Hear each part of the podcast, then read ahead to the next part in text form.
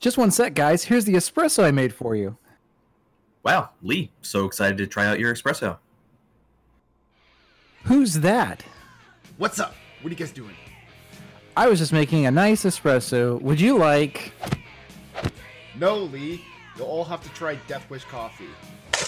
Kurt, isn't that the world's strongest coffee? Fuck yes, it is. Oh, man. It tastes great. Just explosion of flavor in my mouth. When I try Death Wish Coffee, it feels like Jesus Christ himself washing down my throat. But Kurt, this is a lot of coffee. You must have spent a ton of money on it. And not just American dollars, but Canadian money. Fuck no, I didn't. I used coupon code Three Angry Nerds and got ten percent off. You can too! In a world of lame, nerdy podcasts, one, no three, and maybe sometimes more nerds will rise to the challenge. We hold these studios accountable. We celebrate the amazing feats of cinema. We sometimes rage out. We are the Three Angry Nerds Podcast. Hello, everybody. Welcome back to the Three Angry Nerds Podcast. I'm your host, Curtis. With me, as always, is Spark. How's it going, Spark? I'm good. Just came from the gym, a teensy bit sore, but ready. Well, that's how you know the gym was successful, when you're sore, right? So, you know. If you came back and you're like, then you probably didn't push yourself to, as much as you could. So it's probably a good sign in a way. That makes sense. Yeah. Um. Yeah, I just got up and I had my coffee. I have not done too much else yet, but yeah. Uh, talking movies, like, I'm, you know, it's a good way to ease into the day. So, um, speaking of movies and T V shows, it looks like the W G A, the Writers Guild of America strike, may be nearing its end, as uh, both Netflix and Disney, representing uh, all the major movie studios, uh, made an offer uh, for the writers to come back. We don't know if the if the um, W G A has accepted their offer yet, but hopefully it means that the strike will come to an end soon. Um, essentially, more or less, the uh, offer kind of was pretty much everything that we were asking for. It's pretty much uh, protection from A I, uh, better residuals, especially on streaming services, stuff like that. So, um, yeah, we'll see what happens from this. But something tells me the studios are, are starting to kind of look at what's coming out next, and they're starting to realize that, yeah, without the writers, they're basically going to be having a dry well of content for the next few uh next well probably even half a year probably. So yeah, I think that I think they're feeling the pinch a little bit. So good. Yeah, well, that's what these strikes are meant to do, right? Put pressure on the companies and force them to make decisions, right? So in that sense, it seems to be working, so good for the the writers. um And I, I agree with everything they're striking for. I think, especially the residuals, the res- how residuals are doled out for streaming content is is just woefully uh, lopsided. So, uh, but not to more pleasant stuff, or maybe not. I don't know. Uh, the Marvel's director has pitch, pitched a third Captain Marvel movie. Uh, but thinks that Kevin Feige may have a quote-unquote whole other plan. So, uh, maybe that's... I don't know. Maybe that includes just putting Captain Marvel in other people's stuff. Maybe she doesn't need a third movie. Um, I don't know. What do you think, Spurs? Yeah, I mean, we'll... Like, again, I you know, I'm I'm, I'm holding judgment until the, uh, the sequel comes out in November. Yeah. Say, um, so, you know, we'll see. Again, it doesn't sound like it's even going to be her, though. It seems like it's very much a team up with the three of them. So, like, yes, it's Captain Marvel two, but, like, that, you know, it's like, was Doctor Strange two really a Doctor Strange sequel? Yeah. Uh, you know what I mean? Like, it's, which, like, and also, does that, does that even matter? Right? Like, Uh, that, that might be Marvel's new uh, game plan, is because there's been a weaker reception to these newer uh, foundational characters saying, okay, so you guys aren't interested in a Winter Falcon, I mean, in a just Falcon movie. Yeah. So we'll give you a Winter Soldier Falcon T V show. We'll give you a Falcon and Iron Man, sorry, uh, a Captain America four, wink, wink, that's really just another big team up. Yeah. And, like, I don't know. Personally, I could see them moving back to Disney Plus with these characters, which would be fine, too. Um, 'cause I don't know, like, just... like, Captain Marvel, in the comics at least, has some characterization and stuff that makes her interesting. I don't think they've really done a lot of that with her in the movies. Like, right. it, it's more just, like, she exists, and she's a, a superpowered being and all this. But they've never really delved too much into her character. And I, I mean, maybe they'll do that with this new movie, but something tells me the fact that they're loading this movie with two other main characters tells me that, yeah, they're... they're they probably recognize that there's only so much that they want to tell with Captain Marvel in these movies. So, I don't know. Yeah, maybe maybe you just have her be like uh, the Hulk and just show up in different movies. But, you know, obviously the Hulk, they couldn't have him in his own movie for the longest time because of the rights issues. But maybe for Captain Marvel, you do it for different reasons. You just do it just because, you know, maybe in the back of your mind, you're like, there's not much characterization left for this character. And not to say there isn't in the comics, but yeah, it just it seems like in the movies they just don't seem as interested in in doing that. So, uh, Avengers: Secret Wars. Kevin Feige is rumored to have reached out to Andrew Garfield to return as Spider-Man. Uh, yeah, that's no surprise. I was gonna say, is anybody surprised by this? I think we all kind of figured that. You know, when they came back for No Way Home, there was probably some contracts put in place to at least have the option for them to return.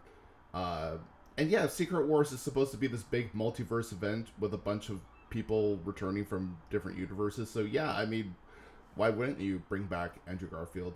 Hopefully that means they also bring back Toby as well. They didn't mention anything either way about Toby coming back, but I would imagine it would be the two of them. I mean, sounds like Toby had a great time uh, also on No Way Home. So bring them both back. Let's do this. Yeah. But Toby seems less interested. I mean, again, I'm talking about these people like I know them, but I, I've watched them on, on interview before and after, and I was obviously very invested in kind of picking apart any information that I could get um, pre-home. So, um, Andrew seems fully into the idea of, like, restarting Spider-Man, whereas Toby less so. Um, I would... Again, if I'm Sony and they're with this, like I would, I would go to Marvel and say, I need Secret Wars to set up Amazing Spider-Man, yeah, or something of that sort. Um, because I don't think Toby's ever going to do another Sam Sam Raimi Spider-Man. So, no, uh, there's rumors that he might, but I, I don't know how concrete or real those rumors are. But yeah. Sorry. I don't, I don't, oh no, I just, I think that Andrew, especially as we just discussed, they're struggling for leading characters. Mm-hmm. Um, I think that having Andrew um, be a bit more present is probably something they're looking forward to. Yeah. Also, there's like a, like a loud rattle in my house. Can, can you hear that? Not really, no. I think you're good. Okay, cool. Yeah. Um, I also just think, like, man, I like the the early two thousands kid in me would just be, like, screaming in theaters if you see, like, Hugh Jackman's Wolverine alongside Toby and Andrew. Like, I don't know. I think that would just be so cool. Um, I don't know. Part of me also thinks, too, like, uh, that's got to be what they're setting up. That must be their, like, end game. Pun intended, uh, for for this is to have all these characters back so that you can have you can really escalate from your portals moment at the end of Endgame, where it's something similar, but now you're bringing in characters from across the multiverse.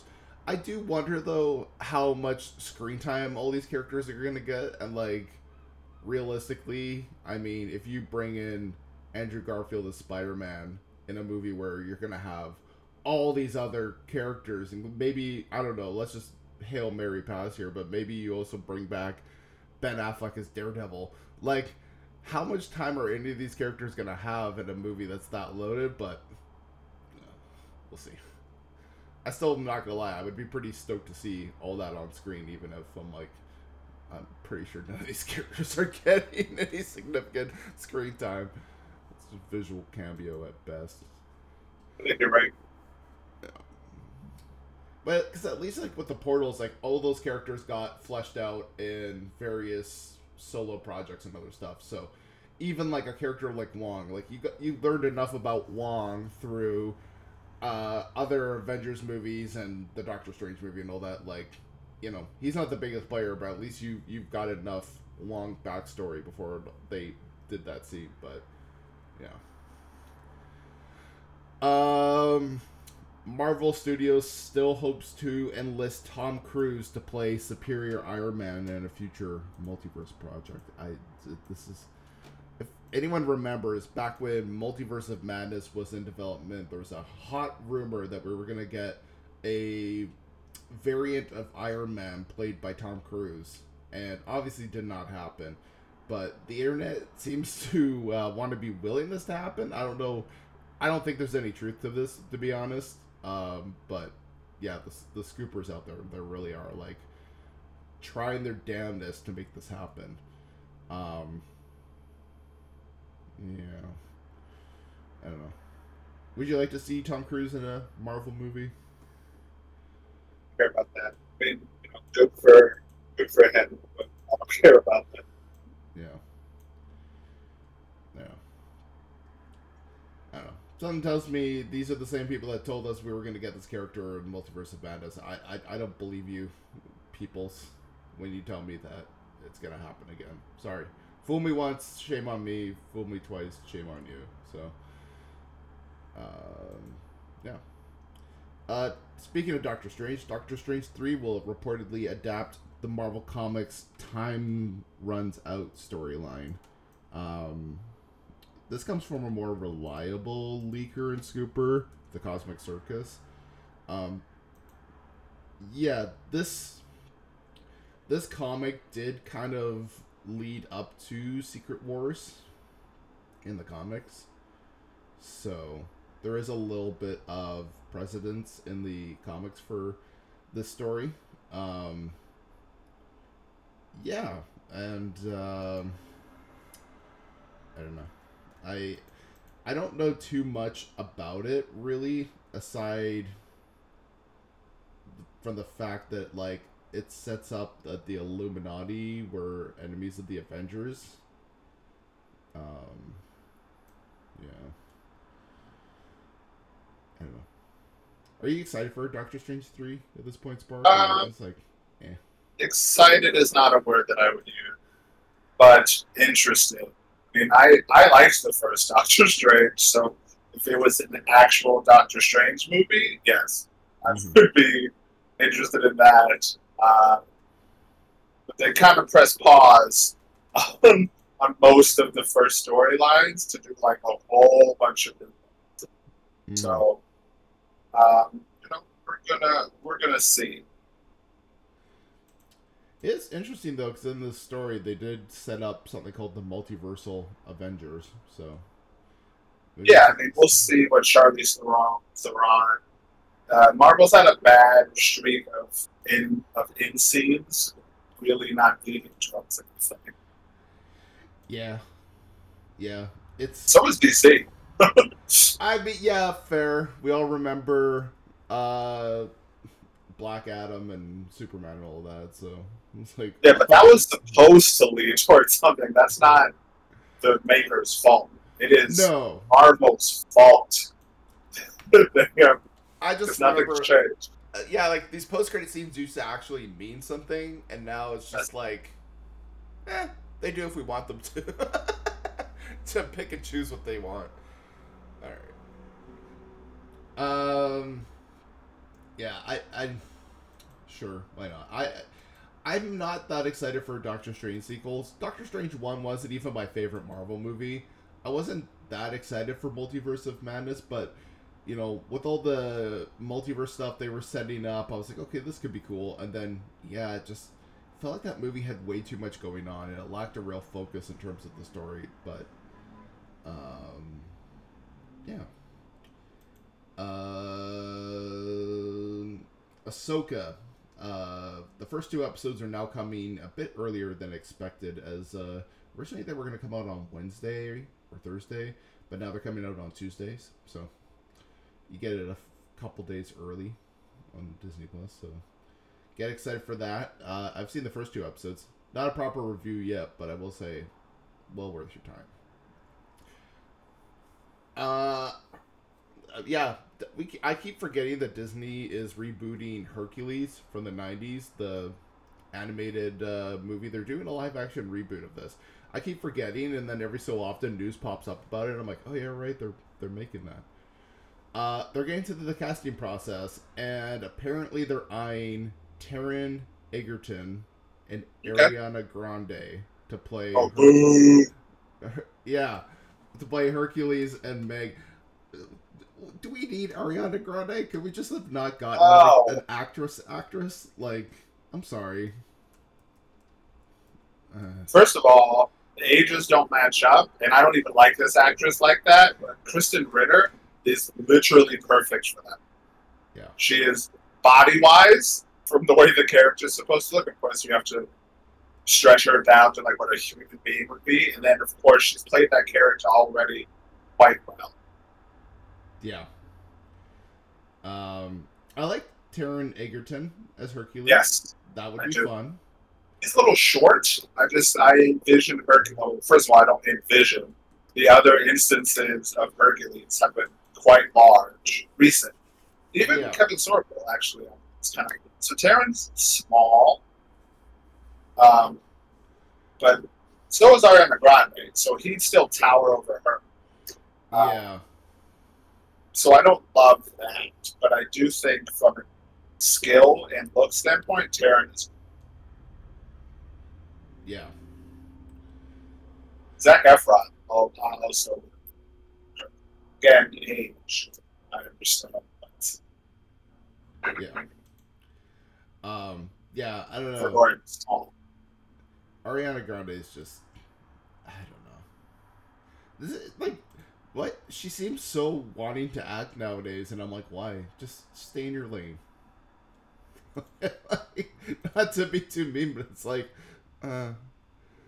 Um, but there was a follow-up to this that says that they may be planning to bring back Danny DeVito to play Phil, which just makes sense, because A, Danny DeVito's still alive, and B, Phil probably is going to be a C G character anyway, so what's the harm of bringing back Um, Danny DeVito? Well, I love Danny coming back. I, I, yes, absolutely. Yeah. Perfect. Uh, yeah, we'll see. I, I don't know. I really do like that Hercules movie from the nineties. It was a lot of fun. Um, I don't know if I, you can even bring back who was the guy that played Hades in that? James Woods. Yeah, could you bring him back, or has he been canceled? I can't. I think he's been canceled. Okay. So I was gonna say, I'm like, you could bring him back. He's still alive, but yeah, he might not come back for other reasons. I thought he had been canceled, but I just couldn't remember. I saw like once on Twitter or now X, he was posting some left or sorry right wing kind of crazy conspiracy stuff. So I was like, oh. Yeah, I could see I could see Disney going with somebody else on this one. Uh, okay, on to some D C news. The Suicide Squad star Margot Robbie is rumored to be returning as Harley Quinn in the D C U. Um, she should. She was great. Yeah. I mean, also, too, it doesn't hurt that she was in the highest-grossing movie of the year. Like, if you're going to choose between recasting a character or bringing it back, and then it just so happens that she's in Barbie, which is, like, just crushing it at the box office, you're probably thinking, like, yeah, come on, come on back. We'll, we'll, we'll you know, because that's, because it's kind that's of... That's a great point. Yeah, because, like, I don't know, I just think, I'm like, I don't know, their whole, like, who they're bringing into this D C U and who they're not just doesn't make any sense. Like, it doesn't track at all. Like, Henry Cavill's not coming back as Superman, but you're bringing back Margot Robbie as Harley Quinn. Like, I, I just doesn't track for me, right? But, it, you know, I think they're they're following their wallets on this one, and yeah, I mean, Margot Robbie showed that she can she can bring a crowd in for Barbie, so yeah, I'm sure that probably is a big part of why she's coming back. So, uh, but yeah, I like her as Harley Quinn. Uh, you know, my complaints aside about the fact that it doesn't really make sense that they're bringing back her and not other actors is kind of like, eh. At a certain point, I may just have to accept it, but um, yeah.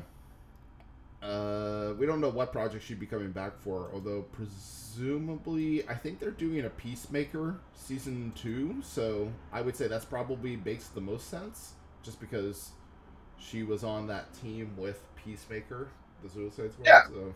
And she was in uh, Hulk's. They were at the end of uh, Shazam two, which I don't know how many people saw that, but uh, yeah. So that that is a link that makes sense. Also, well, We'll, we'll, we'll talk about that during.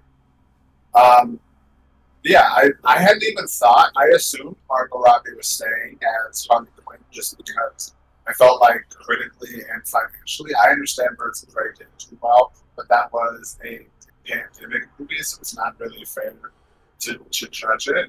Um, but I really felt like people really liked her as yeah. Harley Quinn.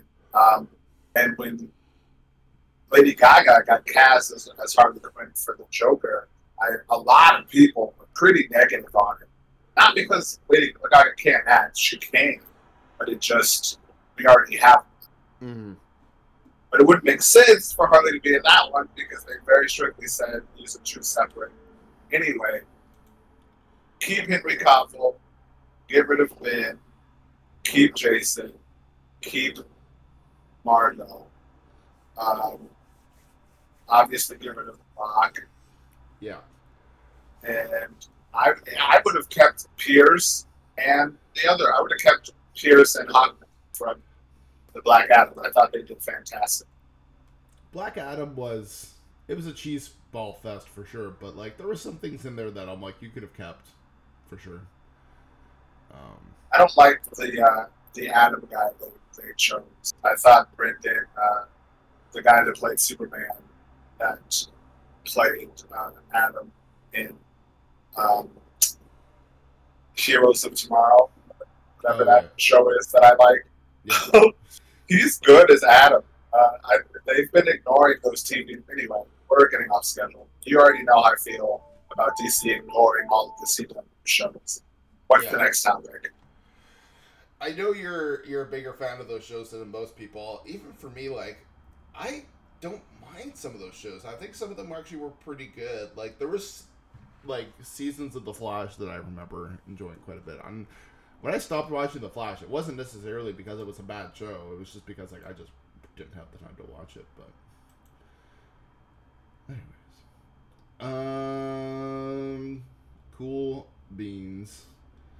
Uh, and then, uh, just some more T V-related stuff. The Last of Us Season two has reportedly cast Abby, and she may be played by Shannon Berry.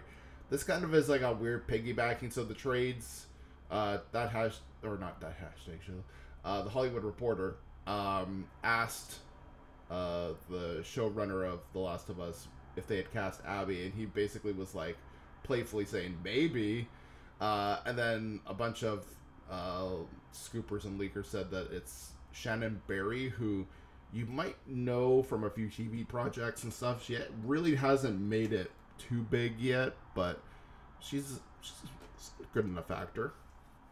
I don't know. Have you seen any of the stuff she's been in? What that is.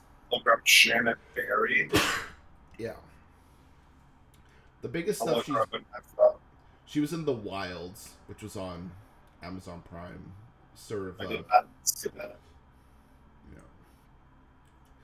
Yeah, she, she seemingly does a lot of stuff for Amazon Prime, but yeah, this would be her. Most of the stuff she's been on have been the yeah streaming shows. She hasn't been in a whole lot, but I mean, she looks like she could play Abby. If you've, if you've played Last of Us Part two, then you know all about Abby. I'm not going to spoil too much about Abby's character here, but yeah, like, there's just certain character traits you need in Abby. That I, I'm looking at this actress, I'm like, I think she could pull it off. So, um, yeah. And then finally, Scott Pilgrim versus the World. We're getting an anime remake uh, called Spot- Scott Pilgrim Takes Off. And it's uh, got its first trailer and a premiere date. So uh, it's coming relatively soon, I think. Um, let me see here. Uh, duh, duh, duh, duh, duh. Trying to find that release date, and Netflix is just burying it. Playing from uh, laptop Q J nine. Alexa, I don't need you interrupting me right now, please. hmm, uh, I'm not sure. Third co-host this week is Alexa, apparently. Uh, it's said to come out November seventeenth is when it's going to come out, so not too much longer. Are you a big Scott Pilgrim fan, Spark? Um, I liked the movie a lot. Uh, actually, I saw, I saw it with an ex of mine that like really didn't want to watch it, and so then she was like trying to get like physical in the movie theater, and I was like, no, I really want to watch this movie, and then she pouted the rest of the time. Uh, so that's what I all, always think of when I think of that, how negative that movie-going experience was. Uh, mm. But outside of that, I watched it recently, and of course, there's a lot of pretty famous people in that that have since had like much larger careers. Obviously, Brie Larson potentially being the biggest, depending on how you feel about Chris Evans. Um, but uh, I would say that anyway, uh, it's good, and I wish they were doing a live-action sequel. I would love to see all of those people grown up. Um, Or I would love to see a remake. I think it's been long enough that um, seeing, you know, new kids, I don't know, Timothée Chalamet or some kid like that redoing it, I would be open to that. So as far as the anime thing goes, not so much. But I hope that that brings more attention to get us a live action. Mm-hmm. Uh, before we end the news segment this week, breaking news literally just happened. Thor five is coming. Apparently, Taika Waititi's coming back to direct. Uh, uh, speaking of things that people didn't need or want. Uh, I don't know. Boo! Yeah, I saw that, and I was gonna. I was waiting for you to bring it up. I don't know. Yeah. Because yeah. It's the same Taiki. Uh, Tiki, sorry. Uh, yikes. The- Part, I will say the only way they could save this for me, the only way, because I swear it's not going to be Taika, is you put better writers on. Like if the writers can spruce up the script and they can kind of rein uh, Taika in, I think it could be okay. But I'm not, I'm not gonna lie, I'm not exactly excited for this right now. I'm just just just no. So, anyways. Literally just happened. Uh, but yeah, n- not that interested in a Thor five, really. Okay. Uh, and with that said, we'll take a quick break. Then we're going to come back and uh, review some stuff. And we got our movie club this week, Friends with Kids. Back in a sec.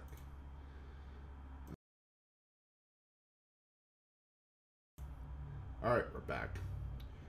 Um, let's talk about Blue Beetle. That's obviously the big movie out this week.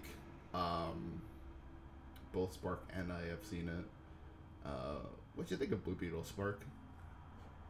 Um, I really liked it. I, uh, I don't, I'll, I'll get into, uh, is this spoiler free or? Uh, yeah, no, let's say, let's, let's spoil it. Why not? Okay, I won't do any massive spoilers. There aren't really massive spoilers to give, to be honest. No. But I will say um, that the... Int- so if you saw the first Shazam, which a lot of you did, uh, and I really liked the first one, um, the the strongest aspect to me was the B story of, of Billy's like yearning for a sense of family and kind of the self-realization of the people he has around them and how he can depend on them. And they gave a, a, a pretty good, sad backstory of like how he got to that point. Um, and the, the second Shazam lost almost all of that charm. Anyway, um, this movie also does a very good job of showcasing the importance of family. Obviously, he has a strong bond with his, so it isn't the same. But that's a the bond of family is a B story through the emergence of the Blue Beetle. I would honestly argue it might be the A story, and yeah. B and Blue Beetle is the B story. Actually, that's what I would argue.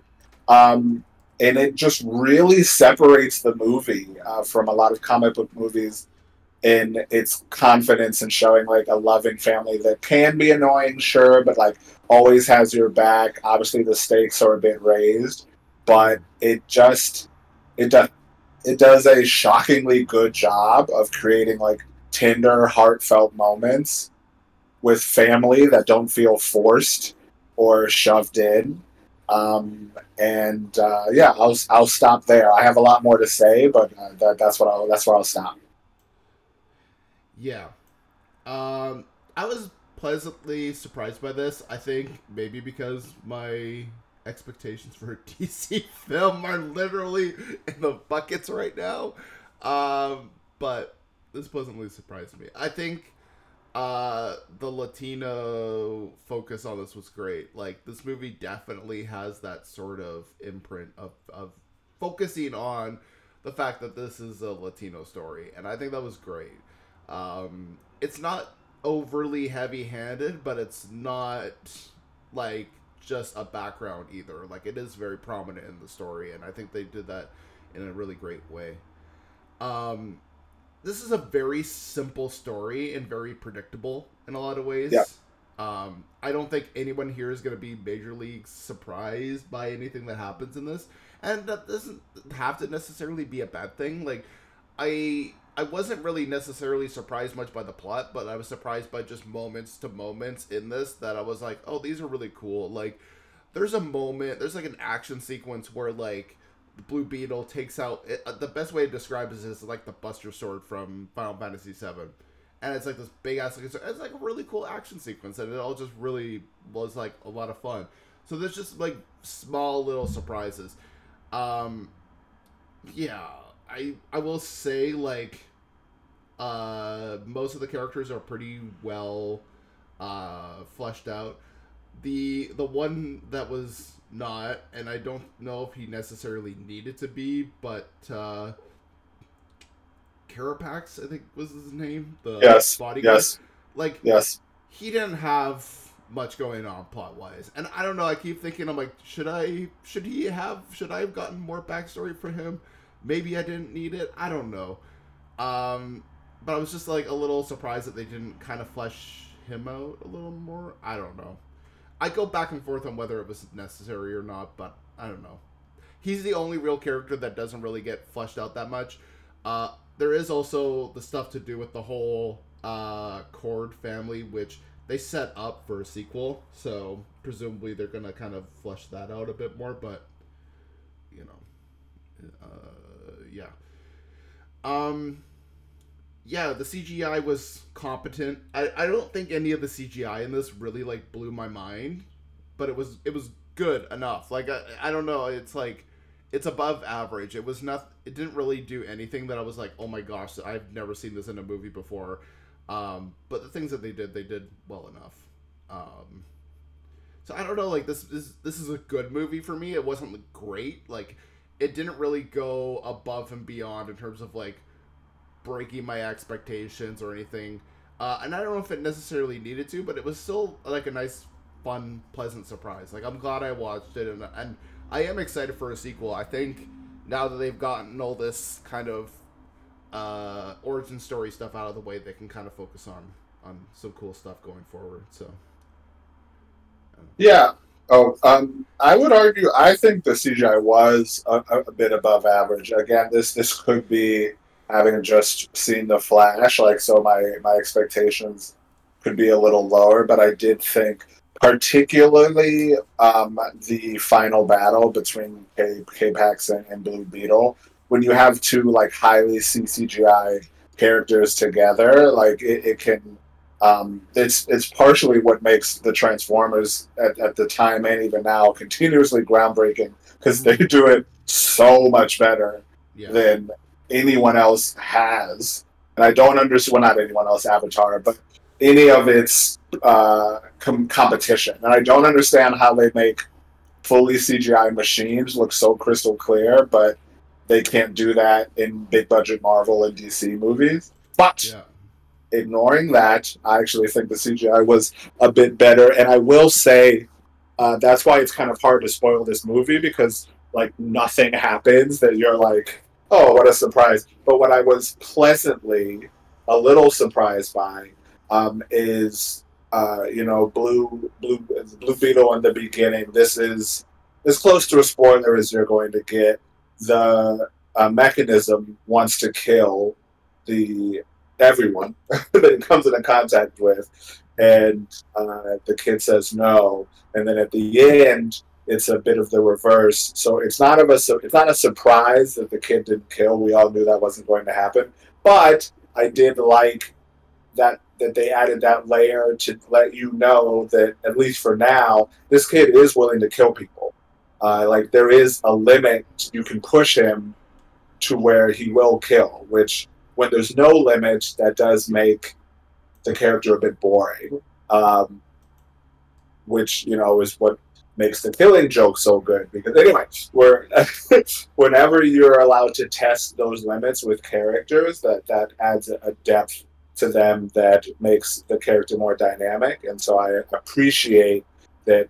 I won't tell you why, but that he had gotten pushed to that point that he had to be stopped by some by something else. Yeah. So. Um. Yeah. Uh. I think it's give us a score. What would you uh, yeah. give this movie a score of? Uh, I want to go like seven five, maybe eight.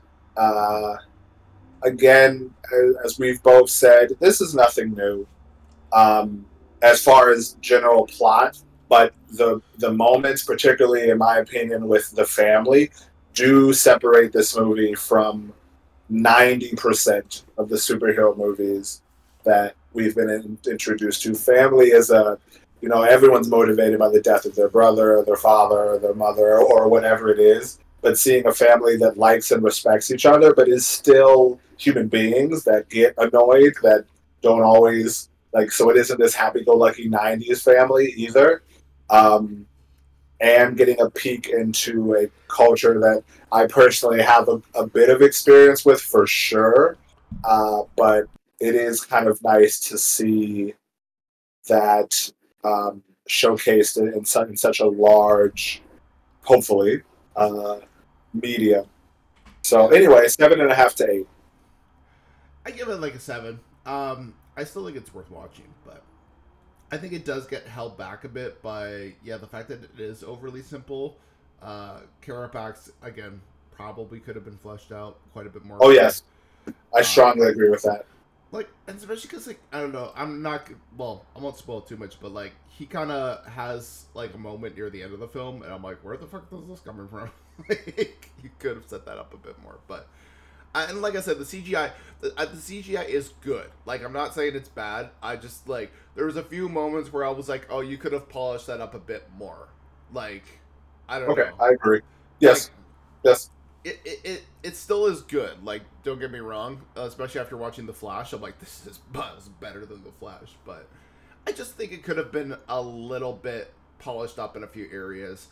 Um, but by no means, you know, did I think this was a bad case of C G I. Again, you know, we can point to many other D C movies where the C G I was not great. This is not one of them. This is definitely one of the better better movies. And I think too, like even in the sequel, they'll probably be able to, you know, expand on this in the terms of the visuals and stuff and do some more interesting stuff. So definitely excited. Mm-hmm. I'm really curious who the hell is going to play Ted Kord though, because, you know, they've like Ted Kord is like a big part of this movie, but doesn't show up at all. I was a little surprised that they didn't have like him in a post-credit scene. Like they did, but they didn't. I don't know. I was kind of wondering oh, if we... That's a spoiler. Okay, well. well, the moment you start watching this movie, you're like, Ted Core definitely plays a big part of it, but I don't know. I was kind of like, I was kind of hoping we would visually see Ted Cord in this. You don't, uh, but you know, he's in it, but he's not. I, I, I, anyways, let's go, Benjamin Bratt. It's it's it's not him from The no. Voice, but that's I would have. I think he would have been a fantastic addition to this. I think the director said that they want to get Jason Sudeikis. And I'm like, oh, someone white. Okay, I, I assumed he'd, he'd be Hispanic. I mean, I know I know Susan is white, but it looks like the the the girl was was mixed. So I yeah. So I was I was thinking, I'm like, yeah, Jason Sudeikis, I could see it. Sure, he's old enough. So, anyways, uh, okay. And then uh, the other new release this week is Strays, uh, starring, um, uh, God, it's gonna really annoy me because I know who these people are, but I just, like, my brain is literally not working right now. Um, Jamie Foxx and Will Ferrell. Again, I was like, fuck, fuck, I know these people. I should have known this. Um, yeah, this. Strays is uh, not a good movie. Um, it's first off, it's a talking dog movie, which many people who listen to this podcast know I'm not a big talking dog movie fan. So just right off the bat, this movie was had an uphill battle. But I was a little bit intrigued because I'm like, okay, this is not following the typical, you know, uh, tug at your heartstrings kind of dog movie. It was supposed to be this R-rated comedy dog movie.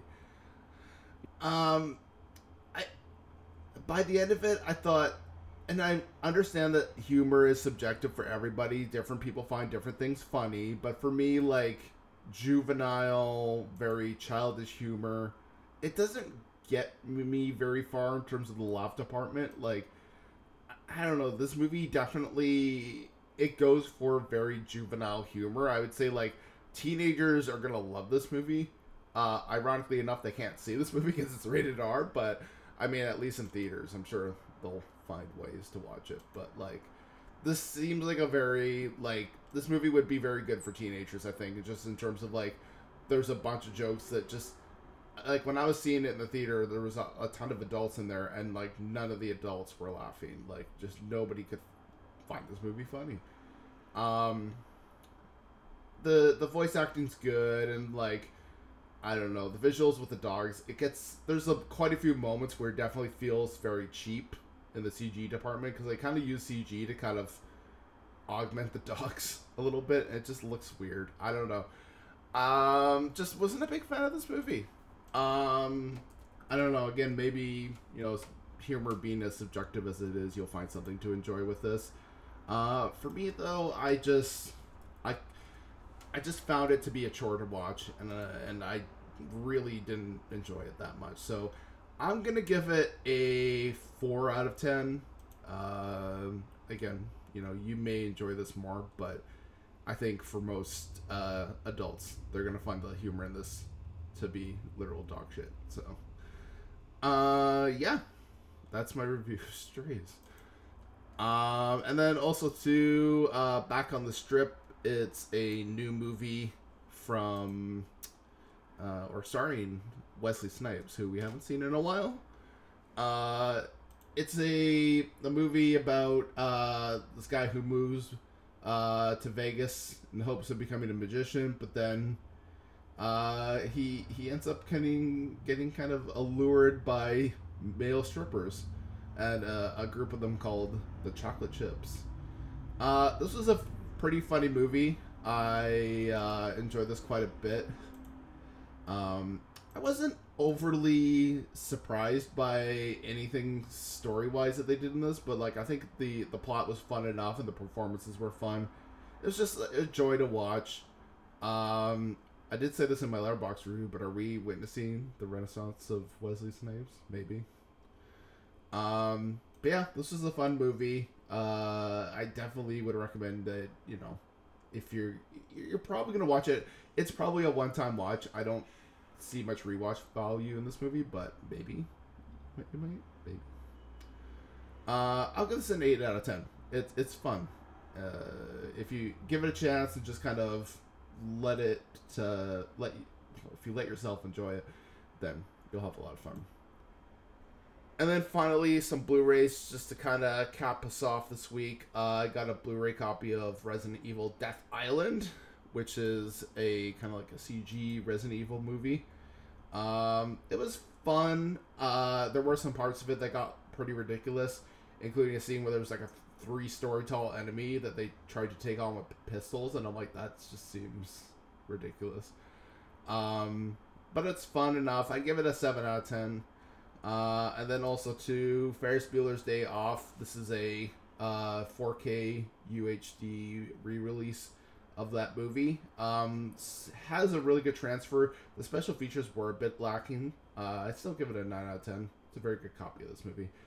And then finally, Roman Holiday, uh, movie I'd never see, seen before. Uh, but it was fun. It's kind of like a nice little throwback movie. Uh, not sure if I would ever rewatch it again anytime soon, but... yeah, uh, fun little movie um, with Audrey Audrey Hepburn and Gregory Peck. So definitely would recommend it if you have a chance to watch it. Uh, I would give this an eight out of ten as well. I was very surprised by this movie. It's not a movie I would normally watch. So okay, uh, and then we got our movie club this week, which is Friends with Kids. So Spark, you chose this movie. What's What's up with Friends with Kids? Um, yeah, happily. I uh, if you've if you've never seen it, it's it's a pretty all-star cast, even for the time. To two thousand eleven, this which wasn't a ragtag bunch. You got John Hamm. I mean, this this is peak Mad Men. Uh, you got Adam Scott, who this is. I don't know if this is peak Parks and Rec, but certainly riding that that wave. Uh, Maya Rudolph post S N L, Kristen Wiig. Uh, I want to say during the end of. I mean, I'm just like just to paint the picture. Like these are people, you know, in in the in the middle of their power. So it's weird how few people have heard of this movie. To me, mm. um, I will say the the female star uh, lead with Adam Scott. I can't remember her name, unfortunately.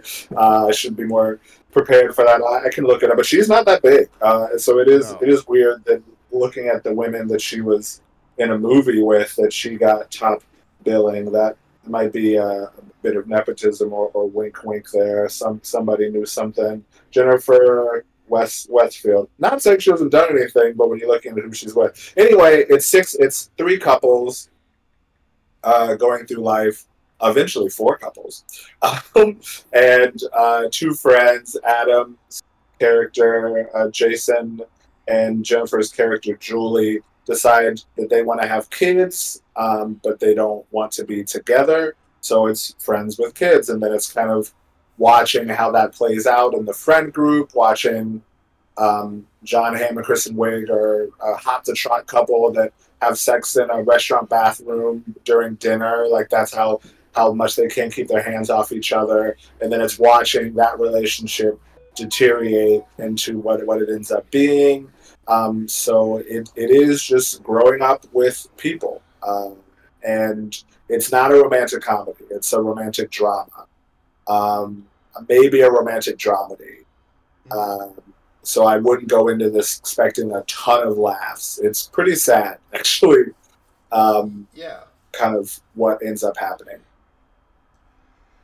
Yeah, I was very surprised by this. I'm like, I don't know what to expect, but I'm like, this movie is very uh, kind of melancholic for a rom-com movie. I was very surprised that it got as very like sad and introspective as it did. But I mean, that's also life as well sometimes. So.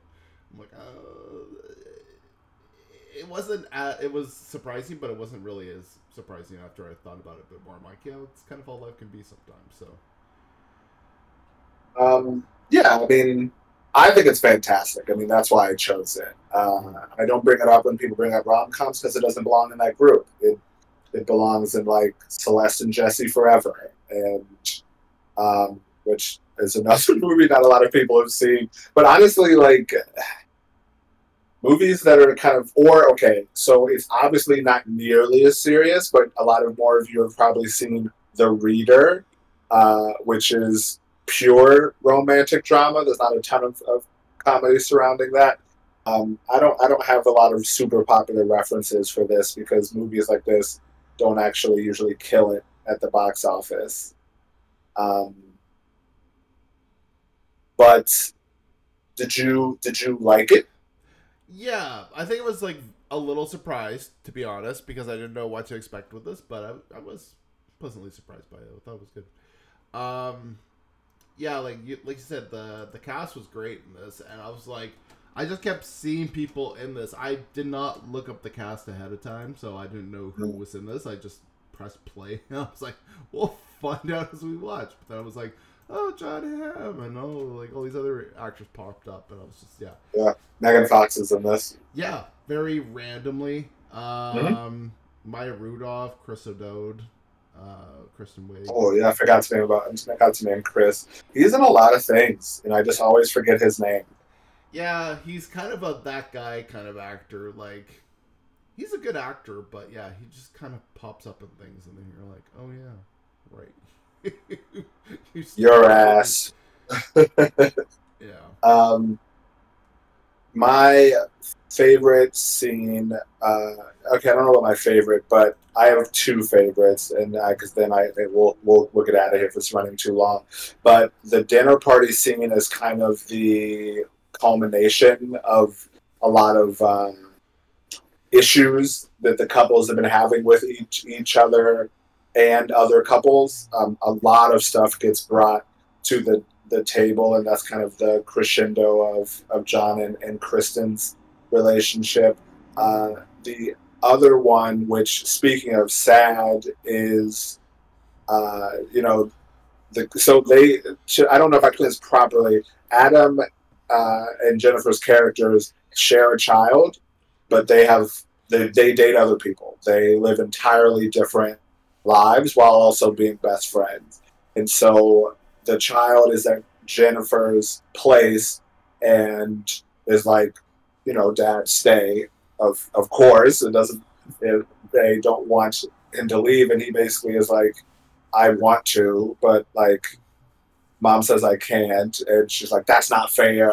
And then there's this, I, I won't ruin it for you, but I did feel like, God, like, this is heavy stuff uh, yeah. that they're, like, aren't afraid to dive into.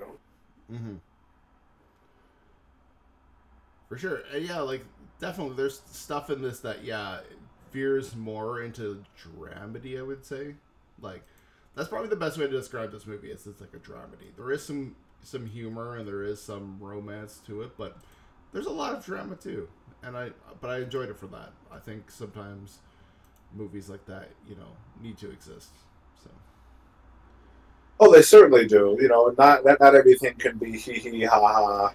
Uh, like sometimes you have to uh, it, it, admit that love is great, but also sucks sometimes. uh, oh, this is forty is another. I was like racking my brain for a successful romantic dramedy.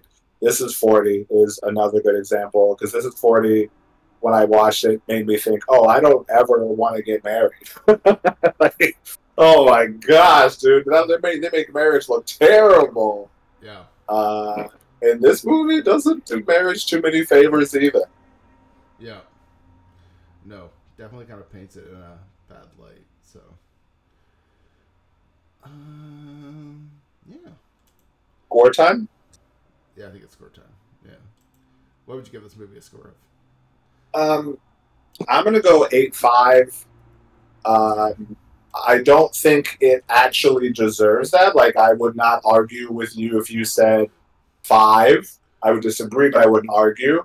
I just, I think that I saw this at like a very, it's one of those movies where I saw it when I was in a long-term relationship, even though I was young and I was kind of contemplating a, a lot of things in life. And it just, it, well, it came to me at the right time. watching it now, it honestly makes me a little sad now, now that I am married and seeing it.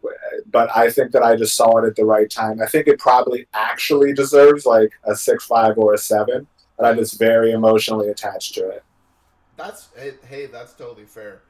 Um, I'm not gonna go as low as I'm not gonna go as high as you, but I'm not gonna go as low as, as some, because I saw some people giving this like four out of tens on Letterboxd, and I was like, mm. I give like a that's seven. That's crazy to me. Yeah, I give this like a seven. Like I do think it's good. I think it's, um, I don't know. I kind of wish it maybe delved a bit more into some themes and topics a bit more. Um, and I also kind of wish it maybe fleshed things out with a bit more humor. Like I think if you're comparing this to something like a Friends with Benefits, which is like a lot more fun of a movie, way more watch, fun. Like this could have used a bit more of that. And I'm not saying like you need to be the exact same things as Friends with Benefits, but like just make it a bit more fun and lively in spots. Um, I think like tonally kind of balancing that could be kind of tough, but like that was my big takeaway from this movie is like I kind of just wish it was a bit more kind of a joy to watch. Like, I think you have to be in a certain kind of mood to watch this. And then luckily, I think I was in that mood. That's why I'm like, oh, it's actually pretty... Like, sometimes you just have to be in a in a bit of a... I don't want to say sour mood, but I think this... You certainly... You don't want to be going in bubbly-feely with this movie, because it's probably not going to mesh well. But, I don't know. I I think if you're think, looking at this as, like, a balanced movie and, like, balancing all those different things, I think it's just a bit lacking in that, but, yeah. Still, still worth a watch at a seven out of ten. So cool. And then uh, next week, I put us down for The Fugitive, because that's turned thirty years old this oh boy past week. That was that's a good one. I haven't seen that one in a long time. My mom loved that movie. I haven't seen it since I watched it on cable back in like the mid late nineties. So I I just saw it turn thirty, and I'm like, eh, let's watch this. So yeah. Uh, okay, um, I am, I'll be out of town, but I think I actually might be able to make next week. Uh, I will know for sure a little bit later in the week. Okay. Cool. Well, that's it for this episode. Until next time, everybody. Bye for now.